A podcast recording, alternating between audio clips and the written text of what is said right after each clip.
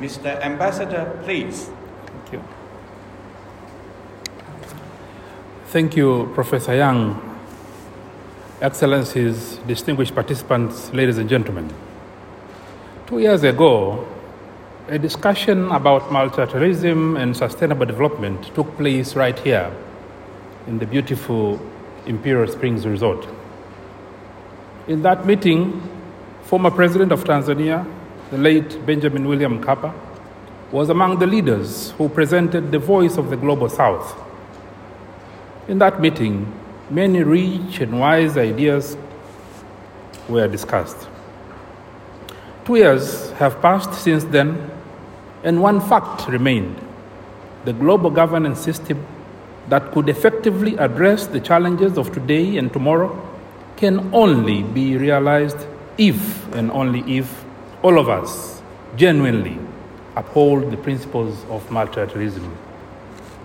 The good news is that upholding multilateralism and reshaping the global governance is still the wish and the aspiration of many nations, especially those from the global south.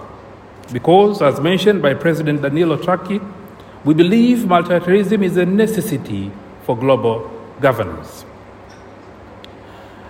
And the not so good news is that some countries, while appreciating the fact that multilateralism is a necessity for global governance, they uphold it as a matter of convenience, depending on the interest of the time. Ladies and gentlemen, immediately after the 2019 Imperial Springs International Forum, the world faced the test of our generation with the emergence of COVID-19 pandemic. Indeed, the pandemic has put to test our commitment to multilateralism. Since the outbreak, we have been moving from one variant to another, and strangely, each time a new variant surfaces, we believe like we, we behave like we have no experience or never learned from the previous one. Ultimately, we resort back to unilateralism to deal with the pandemic. Such was evident even recently with the new variant, Omicron, when we witnessed what the UN Secretary General Antonio Guterres called COVID 19 xenophobia. We saw unilateral actions taken against particular African countries who did the right thing of detecting the variant and informed the international community. Instead of being praised, they were punished. Let the truth be told singling out African countries with travel bans is very unfair, non scientific, and discriminatory. This is not the way we are going to win together. Our experience from the first variant and wave to this one has proven that we can manage to overcome the variant and a wave and ultimately prevail only when we work together. In Swahili, we say pamoja. I fully support three points presented by former Secretary General Ban Ki moon on what needs to be done. And let me add to tackle the current pandemic, we need to continue working together to support the World Health Organization so that it may be effective global institution. We need to give WHO a strong political backing from the highest levels of our governments. We also need to commit more finance for pandemic preparedness and response. As proposed by Professor Jeffrey Sachs this morning, we really need to have a global health fund that would fund poor countries to achieve universal health coverage.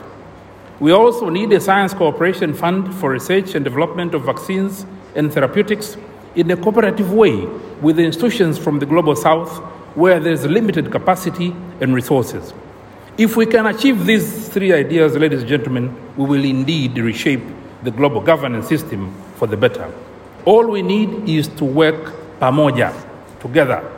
And this is why my country, Tanzania, believes and stands for in our address to the 76th session of the General Assembly, the President of Tanzania, Her Excellency President Samia Suluhu Hassan, said, Our countries are deeply intertwined, and the unilateralism will not get us anywhere when it comes to challenges that transcends our national borders.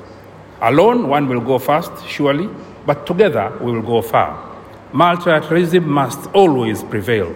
President Hassan believes in a rule based multilateralism and a global governance based on the principles enshrined in the UN Charter.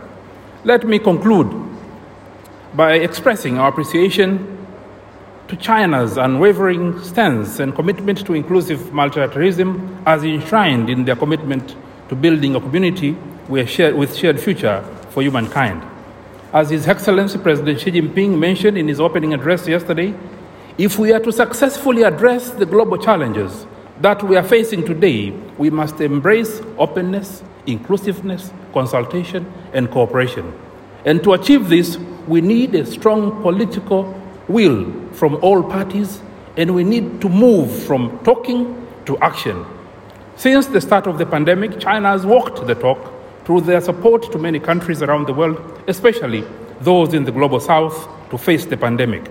We are grateful that even during the last ministerial meeting of FOCAC that was held in Dakar, Senegal, China made new commitments to, to provide much needed vaccines to Africa and trade investment opportunities that will help to address economic challenges caused by the pandemic. I call on other countries to follow China's footsteps and walk the talk. I thank you.